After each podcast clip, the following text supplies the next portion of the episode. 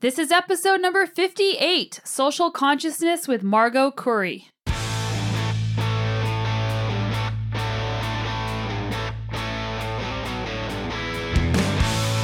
Welcome to the Sonya Looney Show. This is a podcast about plant based nutrition, mindset, and inspiring stories to help you live a high performance life.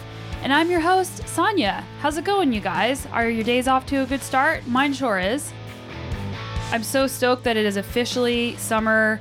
It's my favorite season of the year, and I love how everything is alive and blooming, and you can get food at farmers markets. That's one of my favorite parts about summer, and the mountain biking, of course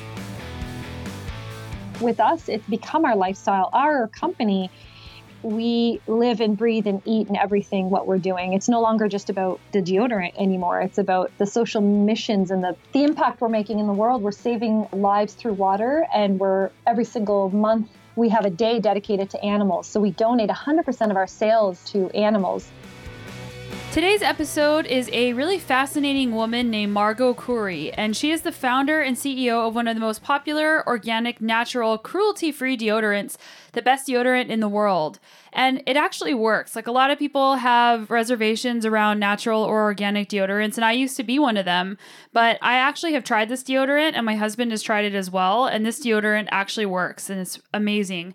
And she actually started it out of her kitchen. And it's a, an interesting point to make about entrepreneurship, it isn't always this glamorous thing. A lot of times there's a problem out there that someone wants to solve and they just start working towards that, a problem to solve for themselves that makes it things better in their life. So, if you're trying to start a business and you're just trying to think of something to do, think of a problem you can solve in your own life just like Margaux did and it doesn't have to be done in this fancy place. You can start it in your very own kitchen. So, after getting to know Margaux and her company, I learned that its mission isn't just to keep you from being stinky. There's so much more to her business. First, making an environmental impact through using responsible ingredients. They don't even use plastic with their packaging or in their shipping containers, is super important. Second, they donate to water.org, and for each jar of deodorant sold, it provides one year of clean drinking water for a child. I learned that 4,000 kids die every day from lack of water, which is insane. And third, on the first day of every month, they donate 100% of sales to their animal advocacy partners. It's inspiring to see the impact they're having in the world. They're not just selling a product, they are making a big difference in a lot of different ways. We talked about a number of things today, including why she started focusing on her health and the environment, places she and her family have lived around the world, what unschooling her children means, how she balances the hustle of being a CEO and having three kids, the importance of conscious capitalism, and what it means to be a vegan. Margaux is awesome because she's non judgmental and really easy to talk to, and I think you're going to really enjoy this episode with her. Before we get into it, I just wanted to say thank you. Thank you so much from the bottom of my heart for listening to this podcast. It's so awesome to have this great audience, to have you guys listening, to see the changes you're making in the world, in your health, in your life. And the message you send me mean the world to me. I can't tell you enough. So thank you very much. If you want to support the show and you want to help it grow and maybe help your friends get on the path that you're on, share it. Share it over email, take a screenshot, put it in your Instagram stories. Getting the word out is the best way. Word of mouth is the best way to share the show.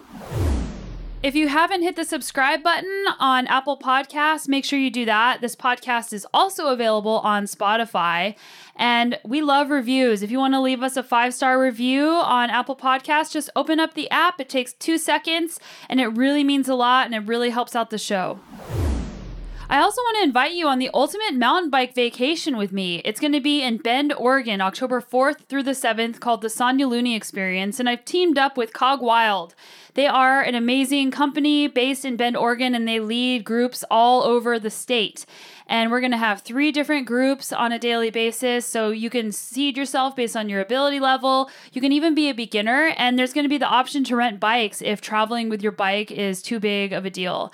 And also, all you have to do is show up. It's hassle free. It's going to be awesome. Like, hotel is included, food is included, yoga is included. I'm going to be doing some workshops. We're going to do a live podcast. There's going to be a brewery tour. It's going to be an amazing three days. And I think that we're going to just have the best time ever. So, if you want to sign up for that, go to sonyalooney.com slash retreats. And I look forward to seeing you and meeting you in person and riding together in October. And if you're driving there, our podcast sponsor, Kuat Racks, kuatracks.com, has everything you need to get your bike to Oregon safely or anywhere else you want to go. They make roof mounts, they make hitch mounts, and I have had really great experience using their racks. And they're cool because they are a US based company out of Missouri. So check them out at kuatracks.com. So let's get into the show with the best deodorant in the world and CEO Margaret Khoury. How's it going, Margaux? Hey, Sonya, it's going well. so there's a funny mutual connection that we have that after talking with your husband, I learned, and that that's that we're both Lebanese. No, he didn't tell me. Yeah, so I had actually looked at your last name, Khoury, and I knew that that was a Lebanese last name because my mom is from Lebanon, and I had a friend with that last name growing up, and my mom was like, "Is are they Lebanese?" That is awesome. Our family's from Lebanon too. We have so much to talk about. I know. So, like, what generation? When did your family come over? My family came. My mom actually, well, my, my dad came first, his family, and then he went back to Lebanon, met my mom, and then they came back. And we're just, I'm sort of, I guess that's first generation here, aren't I? Mm-hmm. I was born and raised here in Canada, but I love Lebanon. Have you been to Lebanon? I haven't been. And like my mom moved to the United States when she was 13 and hasn't been back. And I just really want to go with her and visit the yeah. visit where she's from. Oh, you should. It's incredible. Like meeting the cousins and meeting everyone there is like out of this world. It really, you know, I say I have two homes, but it's so hard to live there. You know, being born here, it's a really difficult country to live in right now, but just it's my heart's there too. So it's so cool. That's so I really, cool. I want to, there's lots to talk about. yeah. So you, you've actually lived all over the world. Yes, we have. I'm really happy to talk about it. We actually, my husband and I, when we met, we met in high school and we just like fell in love over traveling, really. We went to France two weeks into when we met. And um, France was an awesome experience. We attended the Cannes Film Festival because so, we also share theater and, and film in common. So we met all these cool people. We went we actually attended the Cannes Film Festival with people who were there. It was so cool. And then from then we went to Paris. I lived in Paris for a year, uh, over a year before that. I was I studied in Paris, wow. and studied in Spain as well. So I love Europe. And then when my husband and I met, we just kept traveling. I also taught in Japan. Oh wow! I just got back from there. Oh, you did? Yeah, like last um, week.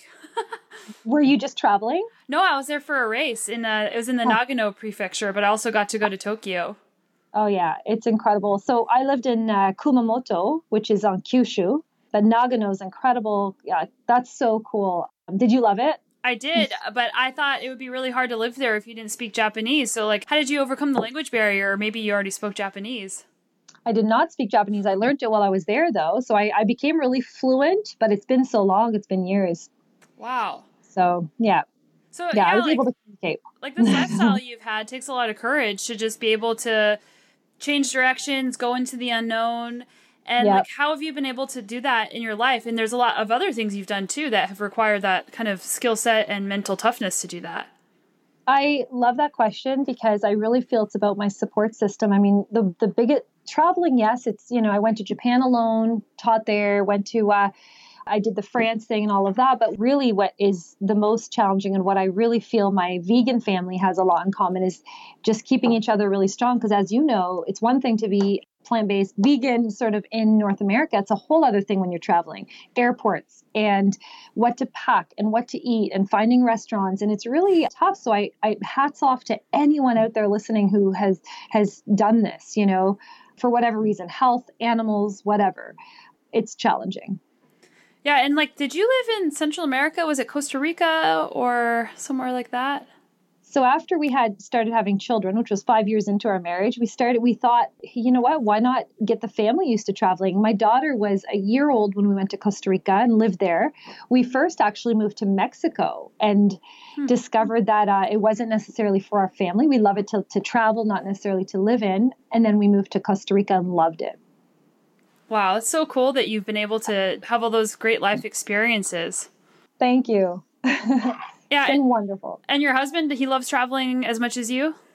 Definitely. Josh is incredible. And uh, yeah, we have that passion together. And he's, you know, we work together too. It's for all the couples out there who know how it is like to sort of live together, travel together, and work together.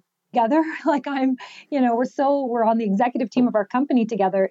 You know, it's definitely a skill builder or it's what do you call it? It's, it's such a challenge that we needed to make it work and we did it. What are some of the tips you can give our listeners on how to work as a couple, whether it be just like managing your household or even working in business together? Like, what are some tips you can give?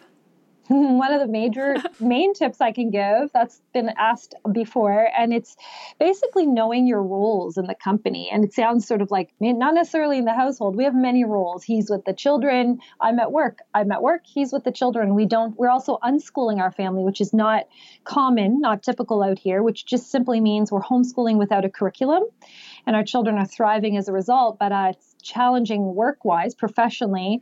I know my strengths in the company and he knows his. And we just sort of stay out of each other's way. We don't really tell each other what to do anymore or anything like that. And, and it works. And like, how do you keep work at work and keep it from coming into your personal lives? that's, that's very hard as entrepreneurs. It's much easier if you have a job where you're working nine to five and you come home and that's it. You just put your feet up and relax. Whereas with us, it's sort of a, become our lifestyle. Our company we live and breathe and eat and everything what we're doing. It's no longer just about the deodorant anymore. It's about the social missions and the the the the impact we're making in the world. We're saving lives through water and we're every single month we have a day dedicated to animals. So we donate 100% of our sales, Sonya, to animals. And we're also a very active company. We're activists. So we attend petitions, silent petitions when we can. We're part of the uh, Animal Anonymous for the voice voiceless here in our province. You know things mm-hmm. like that. So. I guess a roundabout way to answer, we really don't separate it per se. Our children are very involved, and so is our company. We want more companies to stand up for causes they believe in. That's so cool. And yeah, I think it's really hard whenever you start making more money as a company because there's pressures to do things a certain way and it's hard to maintain integrity, it seems, for for other businesses. So like yeah. how are you guys like how do you stay true to yourself whenever there's the distraction of money? Yeah, that's awesome. We believe that with more money, you can do more. So, what we're actually trying, that's a great question. The distraction is there. It's not, we're not really the goal isn't money. The goal is what we can do with the money that we're creating. And so I want more uh, for profit companies to hear this message. If you have a for profit company and you're attaching a nonprofit to it or a mission or something that you're giving, like profit wise, I don't like the word giving back because we've never really taken anything. So it's sort of just donating and giving back, giving. But I encourage all companies like ours to think about a social mission or a nonprofit that they can help through the company. And what's really, really cool is you can do so much more doing it through a for-profit company than just a nonprofit because nonprofits are always asking for donations and, and mm. things like that and it's so tedious to fundraise all the time and donate here and donate there where it could be buy this deodorant this jar saves lives for every deodorant purchase or for every product purchase of your company you could donate a portion of that back to the charity that you love so a roundabout way to say it's it's not about the money, but it is. We're entrepreneurs in the end, and we have to, you know, you have to survive as a company owner to be able to do good in the world. To answer your question, it's hard to, it's really, yeah, when you start making more money and more challenging than that, Sonya, is that more work comes with that, right? Mm-hmm. People don't realize when you scale a company and you're bringing in more, it gets bigger and then there's more to manage. So, my biggest advice or thing that I would love to tell people that I've learned a little bit late is that delegate, you know, like make sure that you have an amazing team in place that we're, we're starting to have this great team of people that can do things for us so we can sort of do the high level stuff in the company. Yeah, and I, th- I think that having a strong sense of purpose, which you guys have, really helps whenever things start getting muddy. And you always can come back to what is the purpose of what we're doing. And when you have a team, it also helps the team realize this is the bigger picture of what we're doing. It's not just about selling more of X product. It's selling yeah. more of X product so it can support this cause. Yeah, that, at the end of the day, it's what it is. Our um, there's a book out there called Evolved Enterprise, and what it talks about is companies like ours, companies like you've heard of Patagonia. Mm-hmm. So Patagonia, Tom's shoes, they you know you buy a shoe, they donate a shoe. Bombas socks, same deal. It like this is sort of the way of the future. The bonus about doing the bonus of companies like us doing it is we become more popular in the process and we're able to help more people. So it's sort of like a really gorgeous circle of growth. Mm-hmm. Awesome. Well, yeah, and, and after a little bit, I want to get into the the charity that you guys work with, but I want to go back and talk about the change to a plant based and vegan lifestyle. Like, when did that happen for you?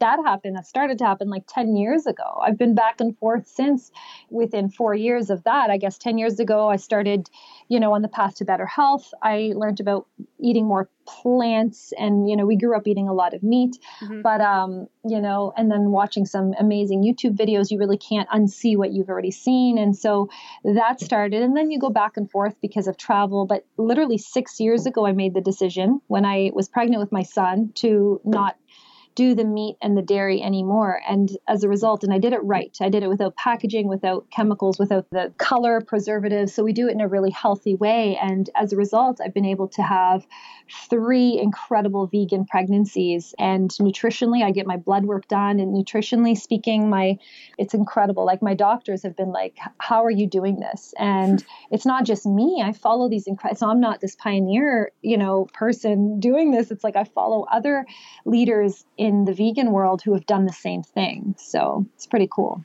And what, like, were you worried because you said I'm going to do this like 100% all in whole foods, plant based, no processed foods, no chemicals, nothing. When you're pregnant, and you, mm-hmm. like, were you nervous about what would happen to the baby or yourself in this process? Not after I got educated. When I first sort of made the decision, I was worried. People really don't understand. They actually said to me, in not so many words, in their own words, they said to me that I was abusing my children, my babies. Like, I, I how could I be doing this? It's abuse. Whereas I look at it the other way around. I see that, you know, feeding children the chemicals and the meat and what's in the meat and what's in the dairy and the eggs, that to me is more abusive than doing it this way. When you get educated about the fact that plants are where the nutrients are found. That's where our meat gets it from. The animals that we eat, used to eat, get their nutrients from plants. So mm-hmm. if we're going directly to the source, which is plants, we are good, you know, as long as we're maintaining our gut health, which is allowing us to absorb the nutrients that we're eating, that's the key. So I ate a lot of ferments, lots of ferments, kimchi and sauerkraut and all this great stuff. And then I did take a probiotic. I took some supplements during my pregnancy. I don't take a lot today, but during pregnancy, I take the folate, which is extremely important. I take an extra B12. I take double up on B12 and vitamin D because it's important for bone health. I did take a little bit of calcium, not a lot. I just made sure to eat a lot of greens and, and really healthy foods. And I was great. I had some blood work done and my B12 levels were actually a little bit too high. He was like, it was really high. So I stopped that supplement and even uh, we failed to realize, recognize that even people who eat meat still have very low levels of B12 sometimes. So, you know, mm-hmm. it's all that. I took the right supplements and I made it work. Yeah, and calcium as well. Like people, and, and iron. Like there's lots of anemic people who eat meat. But yeah, something interesting that I learned was that the baby's microbiome is greatly affected by the mother's diet it's not oh, just like strengthening the baby, but it's like what the baby when the baby's breastfeeding, like what it's eating is is helping build its microbiome. And guess what? Like if the mom is eating things that are unhealthy, causing all these issues like food allergies and like even autism, like these things can be prevented with a plant-based diet. That's so incredible when you start learning about it, isn't it? Like yeah. the education side of it, really an educated person it, these days, if you're reading up on it and you're educating yourself, there's absolutely no fear. The baby's microbiome, everything, it, it depends, everything, all of it depends on what you are eating. And um, you mentioned breastfeeding, definitely. Like I, you know, I look at some, this isn't at all a judgment on formula there there isn't a really healthy formula out there that's plant-based as well. So i would say breastfeeding is key if we're looking at the microbiome of the baby in the future. And also um, how we birth too but that's a whole other topic. And like because now you have three three little kids and like how are you going to manage their diet and your diet as a family as they get older because like this is a, this is a question that i hear a lot it's like well i could feed my kids you know, plant based at home, but how I don't want them to be an outcast at school or if they go to a birthday party or whatever. So, like, how do you guys manage that? Yeah, that's a cool question. Uh, we manage it like like anything else, day by day. We want to give our children ultimately autonomy over their choices. So, the best thing that I can do as a mom, and the best thing that I encourage other moms and parents to do, is to just explain to them what they're eating, what they're putting into the body. The child doesn't want to hurt themselves, and you know, innately, like if we're going the animal route and talking compassionate, when our child's first born, they're born compassionate. They're born knowing that animals are their friends. Mm-hmm. So this is a whole other thing. It's like you know, it's a weird concept now because the, the majority of people in our life, sure, they eat meat and they've been desensitized and they disassociate what that is on their plate. But children, when they see a little baby pig and they're like, wow, like, I don't want to eat that. That's kind of nasty, you know, and mm. it wanted to be my friend. They know that already. So that's been easy for us. My child, my children have had dairy, like in at my grandparents, at their grandparents' house. We're not, you know, they're eating it we didn't want to be super stressful. Like, I feel like the stress associated with what's on our plate is actually more hurtful and detrimental to our health than the actual food that we're eating. So it's okay to let go a little bit and not you know, with the past, I guess, if my child had eggs, I'm not going to be like crazy about it and say, How dare you eat that? You know, it's not fair as long as we're educating them. Luckily, like, I mean, my oldest son has never had meat or dairy or anything like that he's super strong, super healthy, and wonderful. And our daughter has had a little bit, but not anymore. She makes her own choices at four and a half, I guess. But um, you know, they're always looking to us too to see like our reaction, and and I just don't want their life to be stressful either, as long as we educate them on their choices. Yeah, it's a really interesting dissociation that we have with meat because. A lot of people ultimately think that you need meat to survive, period. So then there becomes this dissociation with killing and eating animals. And even like if you're at a grocery store or something, they'll have a picture of a pig like where the pig based meat is found. And there's still that dissociation that like this is like a pig, like a being that's smart and has emotions and a personality and I mean, I have had that dissociation myself. It's like, well, yeah, it's a cow, so what? Cow, you know, blah blah blah. And yeah. a curious question as to when in our lives do, do does this start happening where we're like, oh well, like who cares? I'm just gonna eat this, even though like the, you take the kids to the farm, like the petting zoo or like whatever, and they're holding chickens and petting goats and all these things.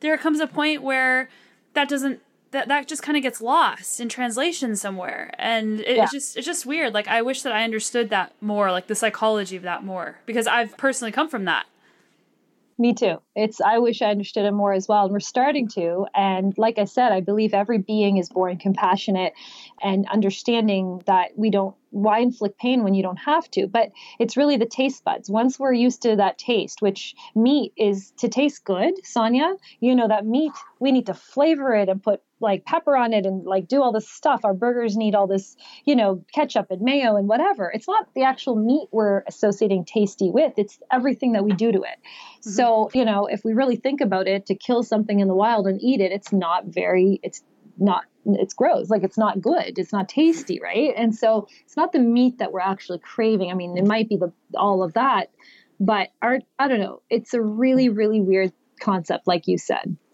and did you write something called the ultimate guide to organic groceries yes yeah can you tell us about that yeah, that's a book that I wrote with uh, my incredible co-author Joanne. She's a raw food chef. She's been working for years. She's also incredible because she gets she certifies people in, in raw chef, and she's uh, you know she's had quite a few celebrities uh, that she's cooked for or done you know prepared meals for, and so she's uh, incredible. And I love that topic of organic food and local food and and it's really that's the book. It's teaching kind of showing people how to go into a grocery store and doing that.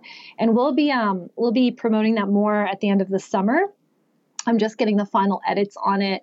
And then we have a, a, book agent finally, and then, you know, publishing after that. So, and Dr. Joel Kahn wrote the foreword. Oh, cool. Like, yeah. what are three or five foods that people should always buy organic? Because you go to the store and, like, sometimes you're like, well, like, the mm. avocado has skin, so I'll just buy, like, the non organic avocado. Or, like, yeah, so, yeah. like, what are three or five things that you think people could make a change today um, in their grocery shopping? So, we always, we still go by that environmental working group guide, which is the Dirty Dozen. We always kind of look to that because it's true. They do their research, there's a lot of science there. And so usually strawberries, apples, the the, the usually it's the fruit with a thin skin on it.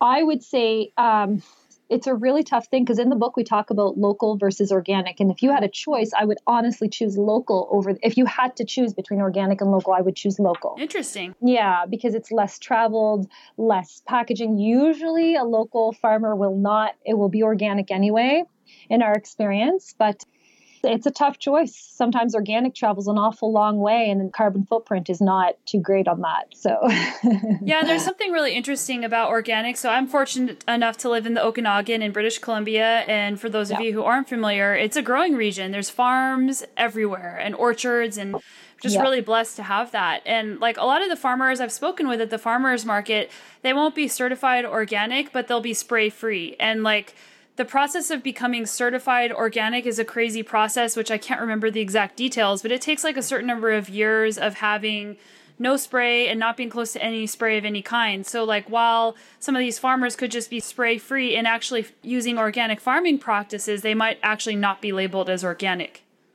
You're right. Exactly. And it's expensive and all the other stuff. So, yeah, there's so much to consider.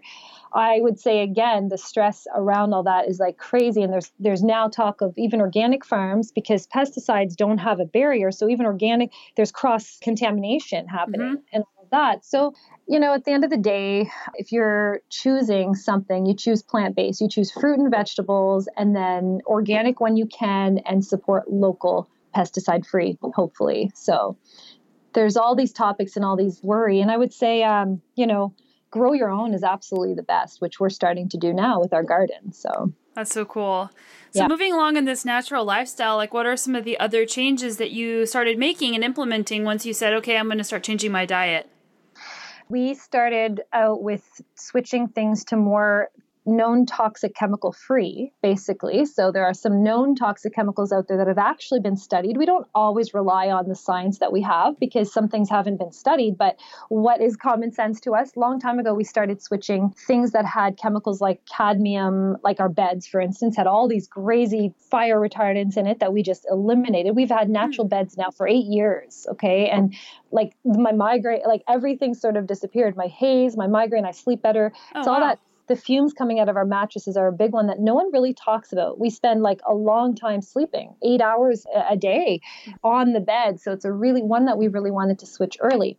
Then food, everything that goes into our body, we started switching to natural. And then uh, finally, the things that go on your skin, which brings us to why we created our company, which is deodorant. I actually took this wellness course and we were talking about some of the things you put on your skin. And I'm sort of in the process of transitioning into more natural products. But the biggest no brainer for me was like not using lotion anymore. Like you don't actually need lotion. Like lotion's just made for the texture. So I just use like regular like almond oil. Like don't put stuff on your skin that you wouldn't eat. Well, that's just it. Like the singular oils, like almond oil, moringa oil, whatever, things that you can get easily, even coconut oil. But the reality is, is my skin actually started changing when I introduced the healthy fats, like the coconut products, whole coconut products and avocado, really great nuts. Like I actually felt my skin didn't need moisturizing when I started doing that because it's mm-hmm. helping your body from the inside out. So, and it's delicious and healthy. So, help your skin, even like biotin and things like that are good for the hair and the eyelashes. My eyelashes started to grow like when I started eating these amazing fats and healthy food. Mm-hmm. It's really, really great. So you don't need, you know, I am a product company owner. I want mm-hmm. people, actually, to be honest, I'll talk about deodorant.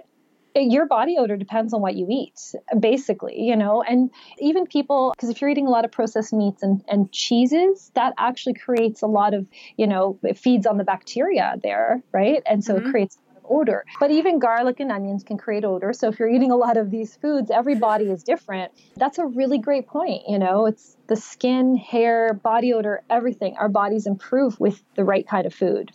Yeah. So something interesting also is that. I've never been a big deodorant wearer, which sounds really funny because people will probably think I stink, but like a long time ago I read about aluminum and deodorant and how that's so bad for you and I used to wear it every day and I was like, well, do I really even need to wear this? So like I stopped wearing deodorant. But then there'd be like times of year where I noticed like, oh, like gross. Like my armpit stinks. a little bit, yeah. Yeah. So I've started. So then I started doing more research into the the more natural areas of deodorants, and I tried a bunch of different ones, and like none of them actually worked. So then I just gave up again. Was like, well, I guess. I guess I just won't wear deodorant. and then yeah. someone at um, my local health food store, Nature's Fare, said to try this other deodorant and that it actually worked. So I tried it and I was really skeptical and it did work, but it was like super super expensive and it just like was almost unaffordable and just ridiculous. Yeah. It was like 30 something dollars. So I was like, I'm just going to go yeah. back. And then yeah. whenever I heard of your company, First Deodorant, the best deodorant in the world, which is like the best tagline ever, I was really excited to learn about it. So like I want mm. everybody else to know, I want to hear about like the inception of the idea and like how you formulated this because a lot of the natural deodorants don't actually work and yours does. So I want to hear about this. Thank you so much. Yeah, when we started, it wasn't like this. We just throwing for us, it was our personal use. We threw some ingredients together that we knew neutralized odor, which is the baking soda. We had some coconut oil in there. It was what you find on store shelves, the one that you were using, and all of that is usually these usual suspect ingredients, right? The, mm-hmm. the ones that actually neutralize odor and help with sweat. Whereas, you know, two years ago when we pulled our product off the shelf, we wanted to be actually the best. We wanted to be based on science and we wanted to formulate it properly. So I actually hired a natural product formulator. She and I worked together for six months formulating what it is today, which is the exact precise amount of each ingredient mixed together at the right temperature. Each one has to be poured at a different temperature in order to maintain the integrity of the product and be effective. So that's what makes it sort of unique and it's incredible. I mean, every ingredient matters, including like the bergamot oil, which is an antiseptic and works really well for different body types. So we really, really thought it through. But even more than that, we're not encased in plastic, which is toxic in and of itself. If a product mm-hmm. is hot poured, right? Like you have this beautiful product, amazing, you can eat it, it's so safe, and then you pour it in plastic, it doesn't make sense. So we thought about that too, and the packaging is not glass or plastic. So yeah, I noticed that, and I also noticed that on the, um, like on the packaging, it said you can eat it, and then I was tempted to try eating it just to see, but I, I didn't. yeah, we used to say, you know, it's edible, but don't eat it. I mean, it's not very tasty. I'm sure it tastes like bergamot, peppermint, and sage, probably, but yeah. But like, but like you mentioned that you took your product off the shelf. So, mm-hmm. like, what prompted that decision, and like, were you nervous doing that? We were we had because we had a really it was our livelihood. We had a very successful company. We were in a tin. We were a product that was great, but not unlike other deodorants out there. And we didn't have a social purpose. We didn't have a purpose or a mission. I kind of woke up every morning thinking there's got to be something more than just selling deodorant, business as usual. So we actually met a few people, decided like I'm not doing this like this anymore. We pulled it from all store shelves. It was it was a challenging decision, one of the most challenging decisions of our family's life.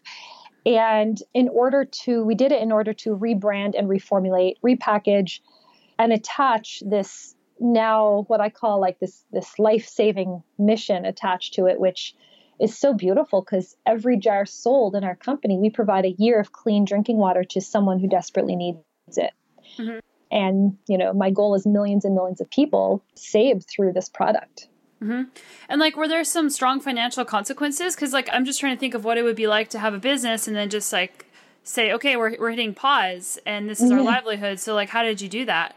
Well, we did that. We're very yeah. That's a great question. There were some financial consequences. We definitely we haven't had money coming in from this company in quite some time. It's still off product shelves. We have a mm-hmm. campaign going that we're actually we just decided today to extend the life of our campaign. We're extending it. Uh, for another few days because it's doing so well. It crushed the goal. And the campaign cool. isn't really about the money. Like it's not even, the campaign was started just to be able to give ourselves some breathing room to produce it. Mm-hmm. Because before we shut down, we couldn't produce this product fast enough. The demand from stores was greater than what we could produce. And it wasn't a great place to be. It sounds great, but it wasn't because mm-hmm. it was just sort of a vicious kind of production circle for us. You know, produce, fulfill, and then more, and then produce, wait, fulfill. And so now, we're interviewing investors as we speak to be able to get a massive um, quantity of product made to fulfill stores moving forward. That's so cool. So, like, let's get into the cause. Like, what is the cause, and how did you select that one? Particular, what made that one resonate with you?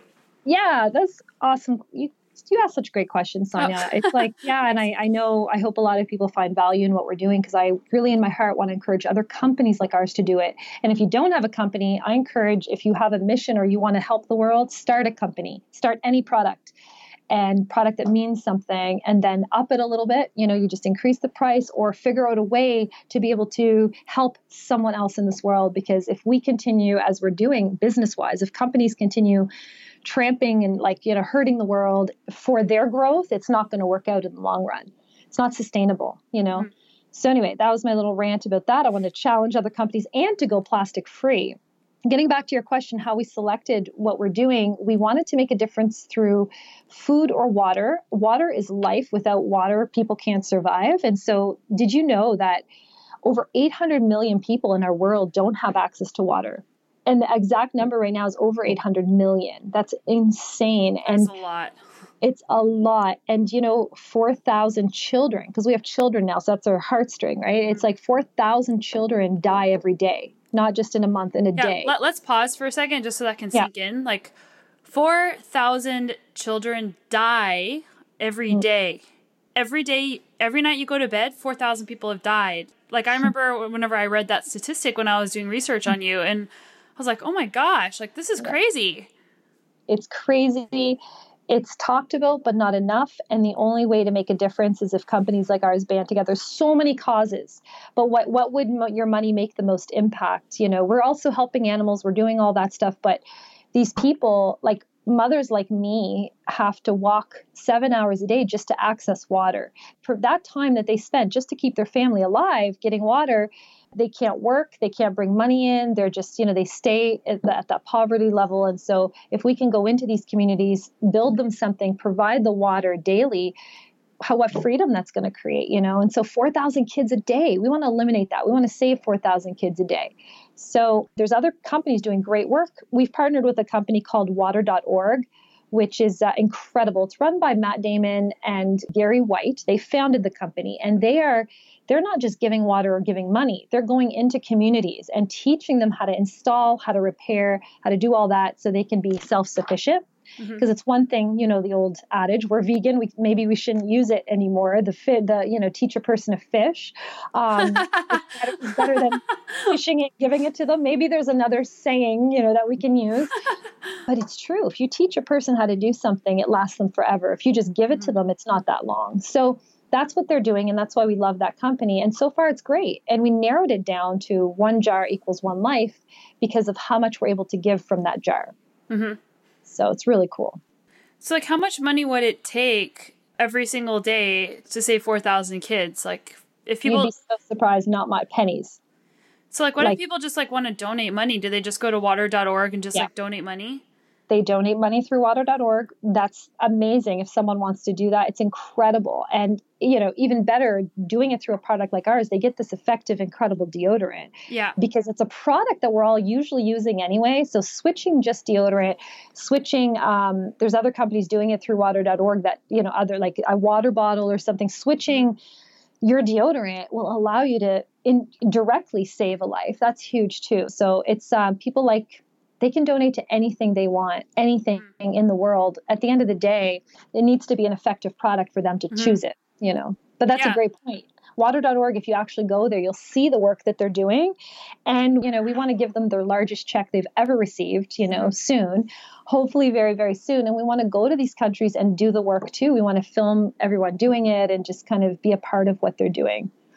Yeah, you know, it's interesting because whenever you stay in North America, it's really easy to just like you become almost desensitized to all the things going on in third world countries and you're like yeah, yeah like people are dying of hung- like starvation water but they're just like over there and i'm just going to keep doing my thing and if i donate money like i don't even know where it's actually going. So like we just yeah. sort of put those blinders up but like for me personally like travel has been so important because i've raced my mountain bike in third world countries all over the world like places where people have never even seen a woman riding a bike before yeah. And you actually experience wow. I was doing a race in the Sahara Desert, like riding through some of these like tiny little villages and these people come out and they have nothing and you just see these kids and I would be in tears like almost every single race looking at these people because I start thinking these people have nothing, they have no opportunity.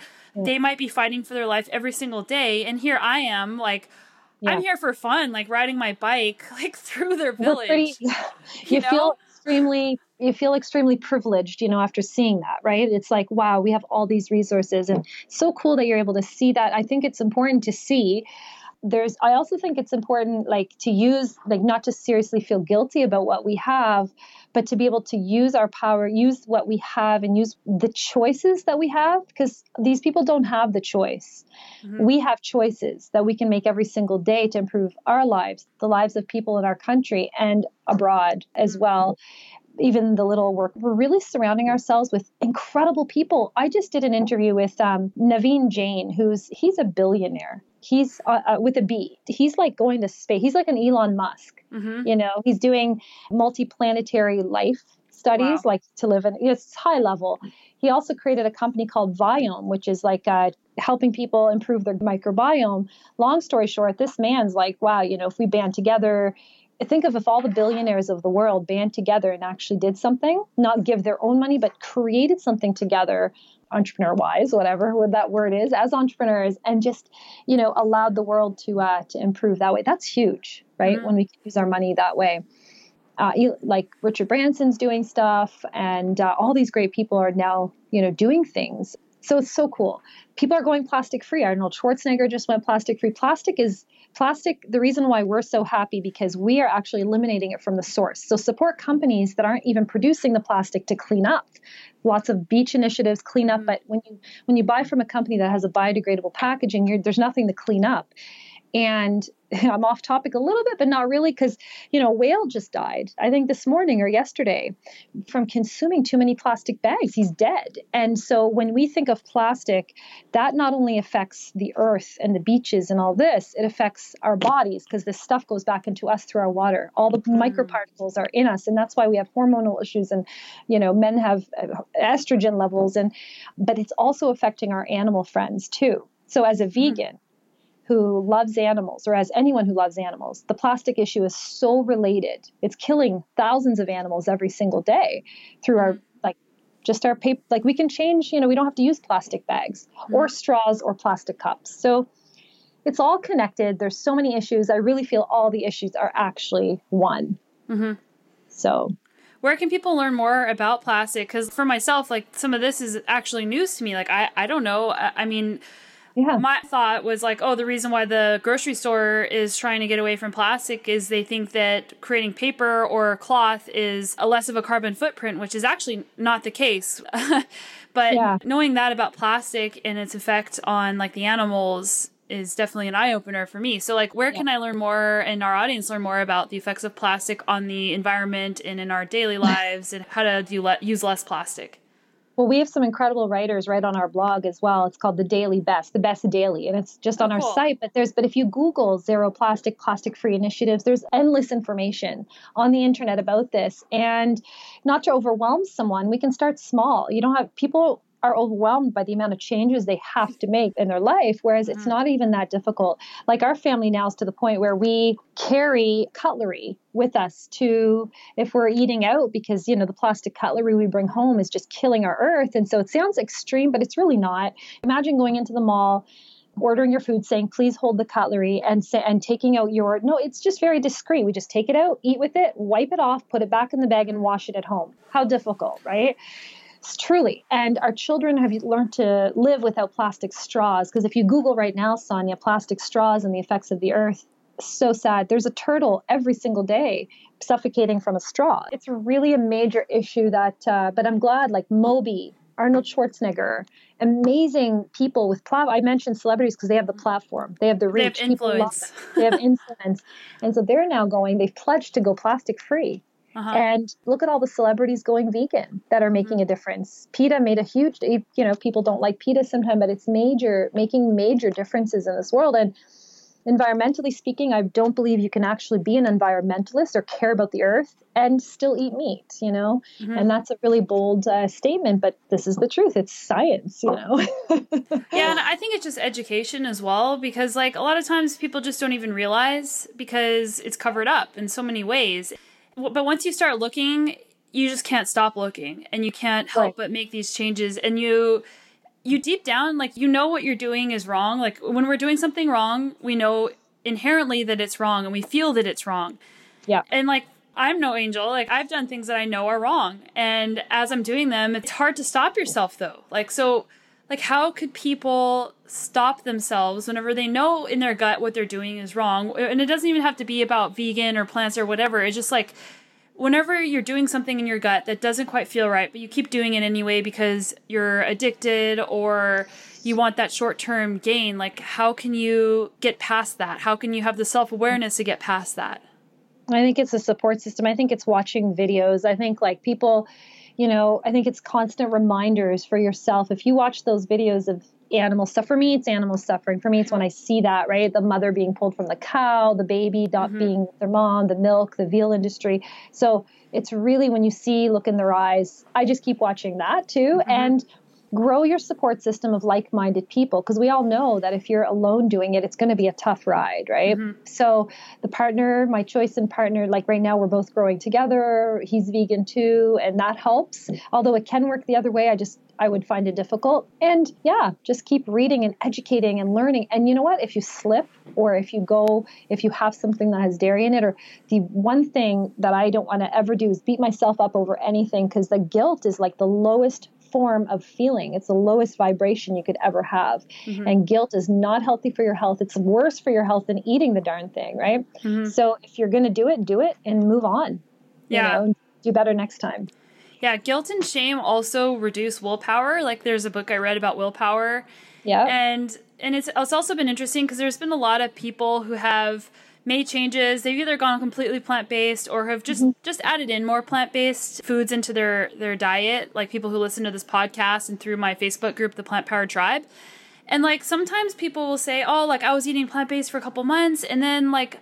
I went on this trip and I wanted to try whatever and I did and then they just like feel so bad about it and they feel like they're like coming to me like telling me like their sins and I'm, just like i'm happy for you. Like i'm happy that you went out and you tried the local food or whatever. Like it's not about yeah. being perfect. It's just about making progress and trying to be your best self every single day. And it's mm-hmm. okay if it's not perfect. And it's it's not going to be. Right. Totally. I love that. So thanks for mentioning that. Yeah so i want to talk about the hustle because yeah. our society loves hustle like people are championed for working super hard and just like just being one dimensional in some ways. Like people brag about, and I've done this myself, like brag about how many hours you're working or how many businesses or projects you're taking on. Yeah. When really that's actually not super helpful for, yeah. for overall well being and mental health. So, like, how do you balance like the hustle of your life? Because you're an entrepreneur, you're a mom, like you have family, like you like, I'm sure, like you like doing other activities how do you balance and manage your time? I guess balance isn't the right word. It's how do you manage your time? How do you choose what to spend your time on? So that's a great question because it's a especially I want to say for mothers. Like I was featured in Forbes recently about this very topic and the advice, and I just had such a hard time with it because I felt guilt every time I left the house. My babies, I have a one year, one and a half year old, I have a four year old, and I have a six year old, and I really feel for other mothers in my situation, my position. CEO of a company, I have to put my lady boss pants on when I'm at work. I have to leave my my babies are clutching me sometimes, saying, "Don't leave, mommy. Like just mm-hmm. don't, you know, don't leave. We need you today." And I just have these appointments, and and you know what? I've actually canceled appointments to stay home with my babies. I've mm-hmm. done it and I left it alone and I just said, you know what? Screw that. But then I, I actually remember, like, there's a lot of times when I'm, I have to remind myself why I'm doing it. It's for the children. It's really, you know, talk about the hustle. I want to talk about that for a minute because we all follow like Gary Vaynerchuk or you know people who are always like hustle hustle you know hustle until it's done and I actually truly don't believe that because you know, killing yourself, making your, because killing yourself mentally, physically, eating poorly, all of that isn't going to help anyone, you know, including the most important thing is our health. Why are we trying to make the money? Why are we trying to help the greater good? Is be, to be able to enjoy it afterwards. So, Josh and I made a decision a couple years ago that we're not going to hustle and kill ourselves to do it. We're going to work efficiently, try to get the right people in place. Luckily, now, like we have a president in the company who's relieved our work who relieved me personally and Josh of everything. He's wonderful.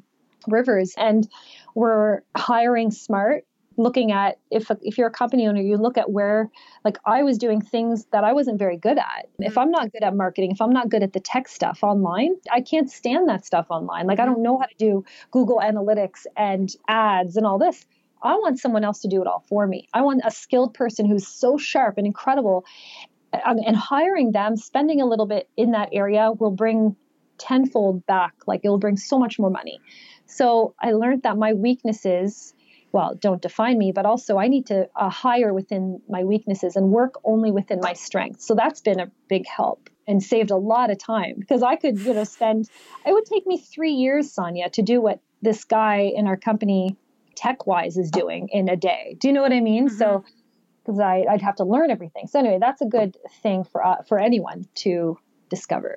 yeah, that's great advice. And and even if you don't own a business, like having paying someone to clean your house or like yeah getting help with meal prep or like whatever yeah. and yeah. I, I think that sometimes there's some guilt associated with that like oh i have somebody cl- clean my house like once a week and yeah.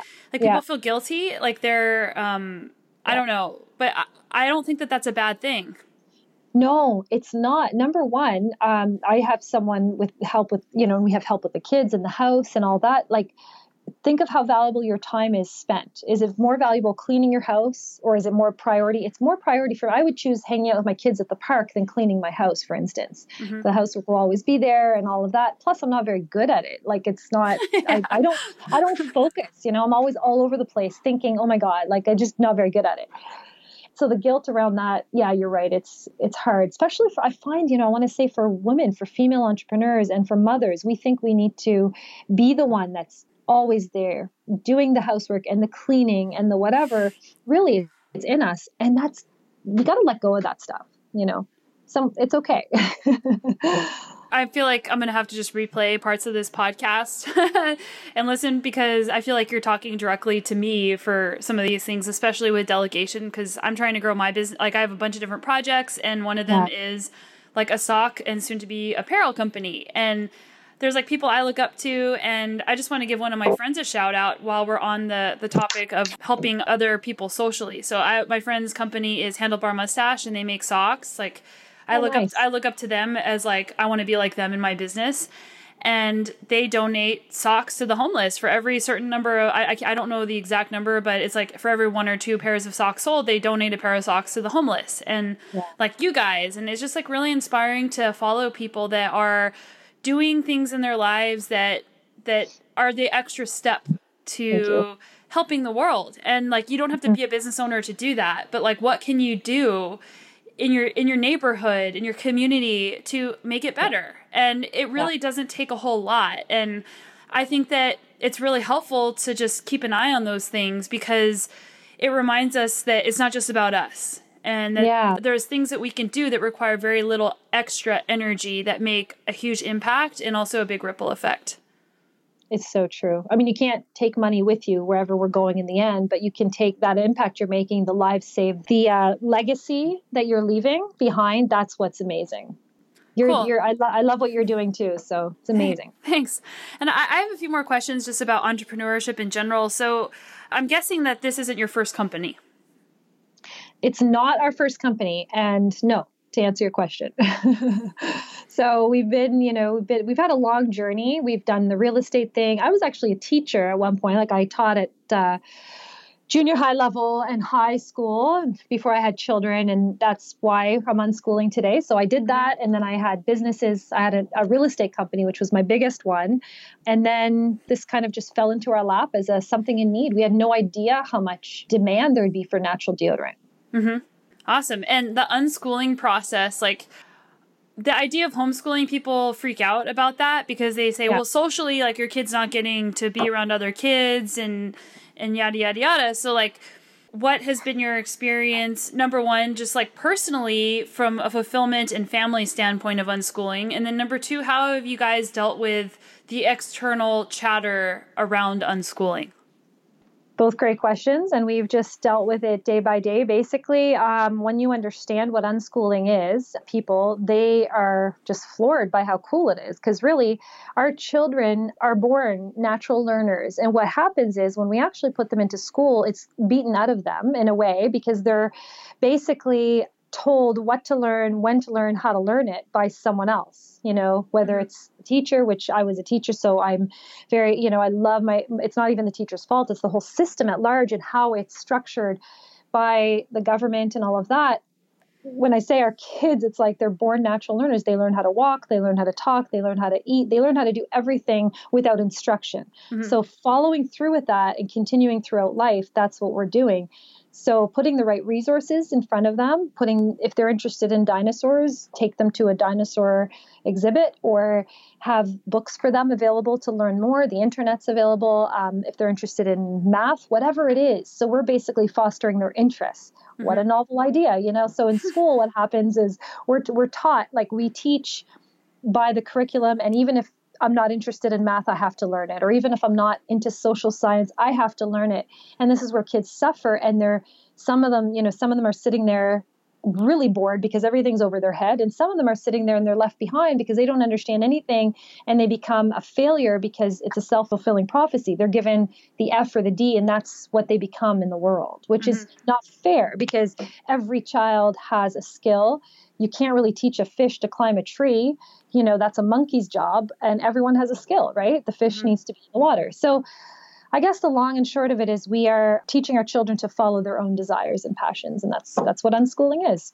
Mm-hmm. And yeah, I mean, all of us can think about a time when we were in school or multiple subjects where like you just shut it out because you don't like it, or you just go through the motions just to get it over with and get it done, and then yeah. you never really access your true passion. And my entire like background, I forced myself, I forced myself as like a a square a square peg into a round hole. Like I got my master's degree in electrical engineering and I didn't like engineering, but I was like this is what I need to do and like I liked other th- I liked math and biology, but I didn't like physics and I just forced myself through this program like for through many years of it and and I'm not doing it anymore. And like there's been benefits to that, but I, I can definitely see I can definitely see like the benefit of letting a passion and an interest steer you in a direction because I think that like there's important things you learn in school, but like broader on a much broader scale in your life, feeling empowered and confident to take action into the subjects that matter to you mm-hmm. allow you to live a more meaningful life instead of just doing something because it's going to make money or somebody else said you should. Totally. And yes, you do learn stuff in school, but you know what, Sonya? It's incredible my what kids can learn in two hours a day it would take them months and months at school to learn because they're they actually you know and learning shouldn't happen at a set time or a set place right so everything you just said and it's great you got degrees and all that but for the children sitting in those subjects that they're not enjoying what a royal waste of time that they could mm-hmm. be spent perfecting something they love mm-hmm. it's cool when you look up when you google children who've been through unschooling you know mm-hmm. as adults it's incredible. You hear their speeches and you hear how successful and happy they are. The, the key is happiness, right? Mm-hmm. So, really proud of you and people like you who've just gone out and done their own thing too. It's awesome. And yeah, my last question is just in general, like, how do you deal with, and, and you, you probably already answered this, but like the negative chatter around living an mm-hmm. alternative lifestyle that goes against the status quo? Like, a lot of us are doing that. So, like, what are the tools besides having a social network around you and, and support system like internally like how do you deal with the negative chatter around things that other people don't agree with building confidence through reading about other stories like the social the social the people around us who go through it. It's just basically to remind ourselves that you know what? This is right for us. And never ever like we're never ever it's nothing is finite. We're never ever set in anything. So if we find if we're reading on something we're like wow this is a really cool thing. And it we just try it out as well. It's not saying like you know with anything. So we're really, really open to learning more, open to other ways of education. It's not even about school, it's about education, about learning. And so mm-hmm. the chatter around us, there's a lot of it here in New Brunswick. I, I remember being in BC, it's a little bit different, but people out there are like you. We just have to find them. They're like us. And that is key, is locating those families. Could be a little bit isolating for some families, but we make sure to get the kids out to gymnastics activities, working our life around that. And it is challenging for parents because you need to work. When two parents work, it's a hard life to do. But um, just finding other people who can be with the kids who have the same philosophy and it may not be for everyone at the right moment and we're very fluid about it we actually put our children in a nature school at one point because we had to both work you know mm-hmm. we put our kids in this gorgeous like it's a school that you know fosters it's child led it fosters what they want and it was ideal for a few months and then we we took them back and everything is fine so yeah our children are learning and they're on schedule which is isn't even something we follow Wow. Well, thank you so much for sharing like so many important and inspiring pieces of information with us. Thank you so much. And like where where's the best place for people to get in touch with you if they want to get some of your deodorant and just or just like follow like your journey? Basically our site is thebestdeodorant.org thebestdeodorant.org. And we have a campaign going on now, but the site will resume. And Facebook is incredible. You can find our Facebook links. And I will also send you an article that I wrote on unschooling and why we're doing it. It's three reasons our family decided to do it. I'll send cool. you that article for your audience to read. Yeah, I'll link all, all those up in the show notes. Awesome. Thank you so much for having me on, Sonya. Yeah, thank you. Bye bye.